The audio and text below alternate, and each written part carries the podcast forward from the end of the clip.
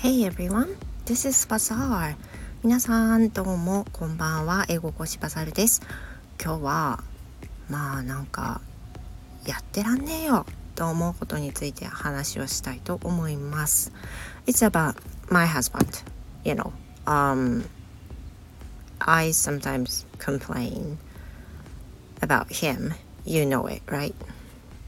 So this morning, I was going to set the timer for doing the laundry. So um, after taking a bath, I asked my husband if he takes a bath after that. But he didn't answer me. So I thought he didn't listen or he couldn't listen. So I asked him again the same question um, Are you going to take a bath?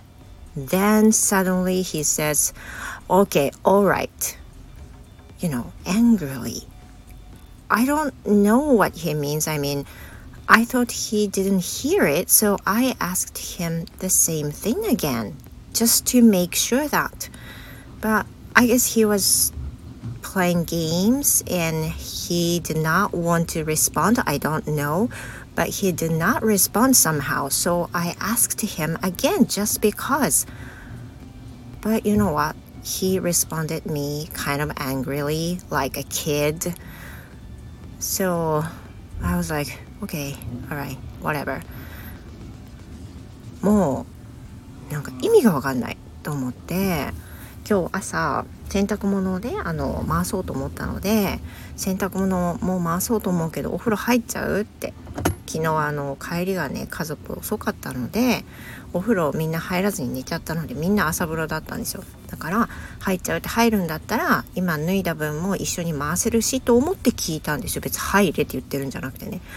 でそれを聞いたのに全然返答がないから「あの入る?」っていうふうに聞いただけですよ。それなのに「分かった」みたいな子供かみたいな感じでそういう風に返されてちょっとプリプリしながらお風呂入ってるんですけどちょっと全然意味が分かんない。本当に夫婦ってそういう瞬間があるんですよね。意味が分かんない。勝手に入りたくなかったら入らなきゃいいしって思います。Well you know again I output as my cleansing complaints sorry about that Um, I hope you have the wonderful rest of the day. And sounds like he got out of the bath. That was so quick. Um, he should have taken a bath longer, but um, thank you very much, everyone. Hope to see you again. Goodbye.